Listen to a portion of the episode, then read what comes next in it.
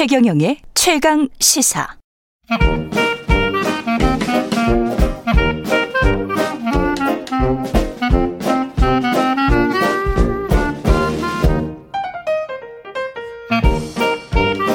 네, 최경영의 최강 시사 경제합시다. 월요일은 명쾌한 경제 이야기 해보고 있습니다. 박정호 명지대학교 투김 교수 나와 계십니다. 안녕하세요. 예, 안녕하세요. 예, 오늘은 테슬라 이야기인데 테슬라가 천 달러 넘었다고 이제 천 천슬라 뭐. 예, 그렇게 예. 부르더라고요. 예. 이 테슬라 천슬라 되는 것은 사실 업계 관계자들은 어느 정도 예고했던 것 같습니다. 아 그래요? 예, 사실 주가라는 것은 미래를 선반영하는 부분이 분명히 있잖아요. 예. 근데 전체 자동차 시장에서 정해진 미래라고 하면 음. 일단 전기 자동차, 그쵸? 그리고 그것을 기반으로 한 어, 공유 자동차, 음. 그리고 자율주행 자동차 이게 어떻게 보면 순서대로 전개될 미래인데요. 그렇죠. 어, 그 정해진 미래라고 말씀하셨습니다. 예, 맞습니다. 정해진 예. 미래죠. 예. 그런데 그 정해진 미래에 있어서 지금 가장 두드러진 성과를 내고 있는 회사가 당연히 테슬라였고 음. 그리고 그 시장이라는 게 이제 막 열려서 전기차만 하더라도 전 세계 자동차 중에서 전기차 비중이 5%가 아직 안 되거든요. 예. 그러니 이제 막 열린 시장에서 그 전기차의 전체 판매량의 20% 이상을 차지하는 테슬라. 음. 그러면 이 회사가 앞으로 얼마나 커질 것이냐라는 기대감 이런 것들도 주가를 단기간에 이렇게 어, 끌어올리는데 크게 일조한 것 같습니다. 야, 근데 인제 사실은 turnaround 한 지가 이익을 내기 시작한 지가 뭐 한 1, 2분기 전이었던 걸로 제가 네. 기억을 하는데 그런데도 불구하고 천 달러가 넘었군요. 네. 예. 특히 우리가 주목해야 될 것은 어참 이게 특이한 건데요. 어, 새로운 산업의 태동은 항상 불황에 시작되더라고요. 아. 그 왜냐하면 불황일 때는 소비와 투자를 어떻게든 증진시켜서 경제를 그렇죠, 그렇죠. 부흥시켜야 되는 이유 때문에 음. 많은 국가에서 제로금리 또는 회사채들을 대거 국가 차원에서 매입도 해준다든가 예. 이런 이런 과정에서 경제를 부양하기 위해서 음. 신산업이 열립니다. 대표적으로 IMF 외환 위기를 극복할 때 예. 그때는 어떤 슬로건들 아래서 산업이 육성됐냐 하면 첫 번째는 브로드밴드라는 게 있었어요. 맞습니다. 그때 예. DJ 대통령이 어, 한국 경제 어려웠을 때 일본의 손정희 회장을 어, 음. 모셔가지고 자문을 구한다라고 대담을 한 적이 있었는데 손정희 회장이 첫 번째도 broadband, 두 번째도 broadband, 세 번째도 broadband라고 얘기하신 적이 있었어요. 그래서 어, 쉽게 얘기해서 이동통신 인프라를 구축해야 그 다음 뭘 할 수 있다. 예. 그렇게 얘기를 했었고 음. 그리고 지금은 smart city라는 단어가 있었지만 그 당시에는 유비쿼터스라고 했었죠. 맞아요, 맞아요. 예. 예. 바로 그런 어, 이동통신 인프라 사업이 그때 태동이 돼서 그때부터 지금까지 어떻게 보면 ICT 우리가 강국이 된 것이고요. 음. 그다음에 글로벌 금융위 때는 어떤 사 산업에 새로운 싹이 열렸냐면 쉐일 혁명의 싹이 그때 열렸습니다. 그러네요. 예. 예. 어 98년 99년에 쉐일 원천 기술은 개발이 됐지만 아무도 그 과감한 투자를 할 수 없었는데 글로벌 금융위기 때 워낙 유동성이 풀리다 보니까 그때 투자했던 것이 10년 뒤인 2018년도에 이제 어떻게 보면 만개한 것이 되거든요. 아. 그러면 이번에는 이 엄청나게 쏟아진 그 자금들이 도대체 어디로 흘러가느냐 또 다른 미, 미래 큰 판이 열릴 곳으로 흘러가는데 그 중에 당연히 선두주자가 전기 자동차고 전기차다. 그다음에 뭐 신재생 에너지니 민간 우주 항공이니 몇 가지 있습니다만 그 중심에 다 테슬라가 걸려 있잖아요. 그러면 앞으로 더 오릅니까? 이런 전기차 업종들은? 예. 자, 이제 2라운드가 시작됐기 때문에 예. 여기에서부터 이제 테슬라의 주가의 항배가 좀 달라질 것 같은데요. 이제 전기차라는 게 이제 열린데라고 우리는 다 알고 있고 전기차를 호기심 어려서 타보거나 아니면 벌써 선도적으로 바꾸신 분들도 계시죠. 그렇죠. 그런데 이제 업계에서는 이 전기차라는 새로운 판이 열렸을 때 이 상황에서 우리 기업의 위상을 어떻게 가져가야 될지에 대한 세부적인 고민들을 많이 하고 있습니다. 대표적으로 하나만 말씀드리면 지금 우리가 화석 연료를 기반으로 한 자동차 같은 경우는 그냥 쉽게 얘기해서 자동차 만드는 회사 따로 있고 예. 타는 회사 따로 있었었습니다. 그런데 전기차 시장에서는 어 너도 나도 회사들이 자동차를 별도로 만들 가능성이 높아지고 있어요. 음. 이좀 설명을 드릴게요. 그렇죠. 예. 어 사실 그 테슬라와 같이 완성된 전기 자동차를 주력으로 생산하는 업체들 같은 경우는 배터리하고 자동차 차체 있잖아요. 그렇죠. 이게 붙어서 빌트인으로 만들려는 기조가 훨씬 높습니다. 어. 그러니까 배터리를 착, 착탈식이 아니라 예. 붙여서요. 그럼 왜 그러냐면 배터리 수명은 아직까지 많이 남아 있는데 음. 사람들이 자동차를 또 사게 만들려면 디자인을 바, 바, 디자인이 이제 이제 너무 구닥다리여서 그렇죠. 색깔이 마음에 안 들어서 예. 그래가지고 배터리도 멀쩡한데 차를 통째로 바꿔야지만 그래야지만 사람들이 자동차를 더 사게 되잖아요. 그렇죠. 자, 그런데 우리나라를 대표하는 물류 업체들 한번 떠올려 보십시오. 뭐 어, 쿠땡이니 롯데 뭐 물류니 뭐 이런 예. 데 있지 않습니까? 예. 이런 데 같은 경우는 사실 그 화물 운송하는 회사들은 디자인이 뭔 필요가 있나요? 그렇죠, 그렇죠. 네.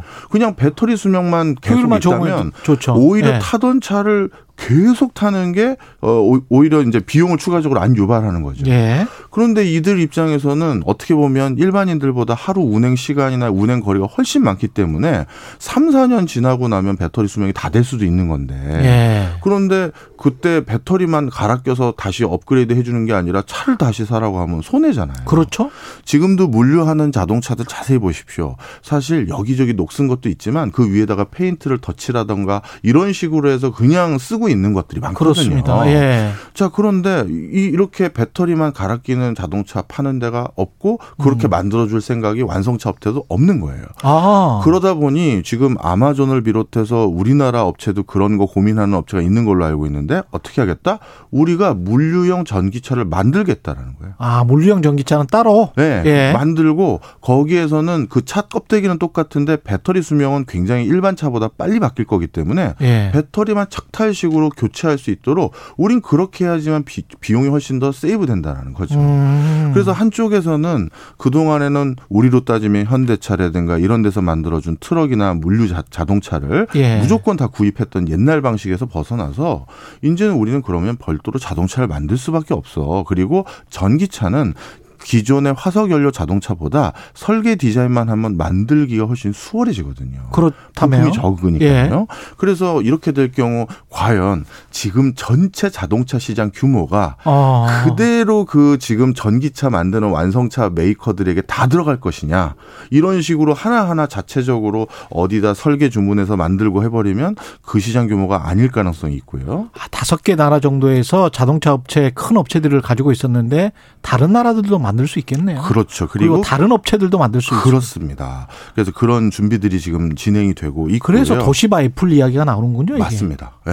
네. 예. 이제는 진짜 뭐 가전 제품 만드는 회사가 음, 자동차를 만들 수도 있고 음. 그다음에 그냥 택시 회사가 뭐 어디 업체에다 부탁해서 우리는 택시를 5만 대, 10만 대, 20만 대 운영을 어느 지자체에서 할 건데 별도로 만들어 달라도 충분히 가능한 거죠. 근데 이게 자동차 는 안전성이라는 측면도 있고 그다음에 만약에 그런 식으로 진행이 되면 급격하게 매스 마켓화 대중시장화 되고 그렇게 되면 굉장히 좀 가격이 싸져야 되고 그러면 영업 이익이 현격하게 떨어질 텐데 그렇게 되면 또 천슬라였던 테슬라의 주가랄지 다른 업체들의 전기차를 만드는 업체들의 주가도 이게 경쟁이 치열해지면서 자연스럽게 떨어지는 게 그게 자본주의 원리일 것 같은데 어떻게 보세요? 예, 그래서 방금 말씀드린 것처럼 예. 지금 화석 연료를 기반으로 한 자동차 시장을 그대로 바라보면서 음. 아, 이 테슬라라는 자동차의 시장 점유율이 이렇게 급격하게 올라가니 테슬라가 머지않아 지금 어, 연간 천만 대 이상을 생산하는 도요다의 위상으로 가는 거냐 이렇게만 보기는 어렵다 이런 거고요. 그러네요. 예. 또한 가지 그런데 테슬라는 자신들을 전기 자동차 완성차 업체라고 불리우는 걸 어, 스스로는 싫어합니다. 그냥 테슬라 자동차는 전기차를 산 게 아니라 테슬라 차를 샀다라는 독특함을 부여하려고 해요. 음. 바로 이 테슬라의 움직임 때문에 또 크게 경계심을 가지고 있는 게 우리나라뿐만 아니라 전 세계 이동통신 회사입니다. 그렇죠. 네. SKT, U+, KT 같은 이런 이통사가 테슬라와 뭔 관계가 있느냐? 아까 자율주행차 말씀하셨잖아요. 맞아요. 예. 지금 자율주행차까지 완벽하게 이른 건 아니지만 테슬라가 음. 어떻게 보면 세미 그러니까 준 자율주행 성능이 가장 발달하고 있는 건 테슬라고 앞으로도 자율주행차의 완벽한 모습을 제일 먼저 그려볼 수 있을 회사도 테슬라로 꼽힙니다. 예. 그런데 테슬라는 그럼 자율주행 모드를 지금 계속 발전시키기 위해서 그리고 그걸 구현하기 위해서 첫 번째로 한 것은 테슬라의 모든 자동차는 인터넷으로 다 연결이 돼요. 그렇죠. 그래서 테슬라 안에 저 차를 타보신 분들은 아시겠습니다만 어, 거기에서 인터넷이 돼서 그냥 차 안에서 와이파이를 잡을 수도 있어요. 음. 예, 테더링을 해서. 예. 예. 그러면 이제 어떤 일들이 생기기 시작하냐면 일부 사람들은 음. 어, 집에 인터넷을 굳이 예. 어그 우리 인터넷 TV라든가 인터넷을 신청할 필요가 뭐 있을까? 예. 우리 저 주차장 바로 앞에 있는 테슬라에 내가 테더링을 잡아서 차라리 스마트폰을 써도 되지 이런 생각을 할 수도 있을 것이고 그렇죠.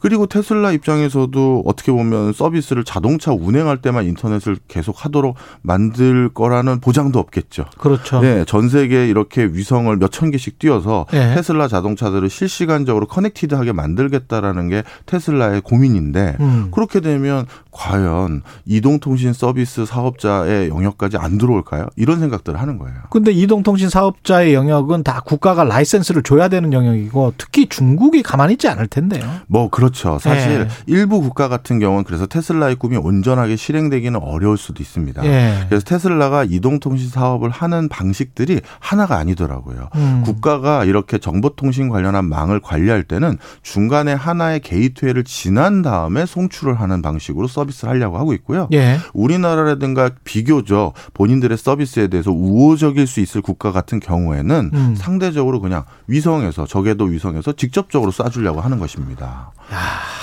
자, 이렇게 예. 해서 테슬라가 그리려는 모습 중에 한 가지가 뭐냐면요. 어, 벌써 꽤 됐죠. 이제 음. 그 일론 머스크는 가끔 황당무계한 인터뷰를 해서 사람들 당황스럽게 하잖아요. 아직도 제가 기억나는 인터뷰가 어, 테슬라에서 2만 달러 조금 넘는 전기 자동차를 곧 내놓겠다는 거예요. 음. 머지않아. 예. 그래서 2만 달러면 자동차 좀 아시는 분들은 다 아시겠습니다만 우리 소나타급이네요, 그냥. 그것도 그렇지만 예. 전기차에서 2만 달러는 불가능한 중요한 게 네. 배터리 가격도 안 나오는 거거든요. 그렇죠, 그렇죠. 예. 예. 그러면 이게 무슨 말도 안 되는 소리냐 이렇게 생각이 드는데 그 다음 멘트가 더 황당했어요. 음. 우리 테슬라의 그 2만 1000불인가 2만 달러 좀 넘는 그 자동차를 10년 정도, 11년 정도 타고 다니면 그러면 그 유저는 3만 불을 입금 받을 거라는 거예요. 이야, 이거 말도 안 되는 이야기인데. 그래서 어휴. 이게 이게 무슨 소린가 들어봤더니 예. 이런 거죠. 그 아까 말씀드렸던 인터넷으로 공유가 되고 네. 그다음에 자율주행 모드가 되는 그 자동차는 네. 저만 하더라도 출퇴근할 때 말고는 차가 저희 학교 바깥에 그냥 서 있을 거 아니겠습니까? 아, 그걸 택시로 쓴다고? 택시로 지가 알아서 사람들을 태우고 다니는 거예요. 그리고 나서 그때 번 돈을 우리 테슬라와 그 유저가 나눠 가지면 네. 자기가 주판을 튕겨봤는데 10년 그거 끌고 다니시면 차값보다 만불 이상 더 입금 받게끔 내가 해드리겠다라는 거죠. 정말 뛰어난 장사꾼이다.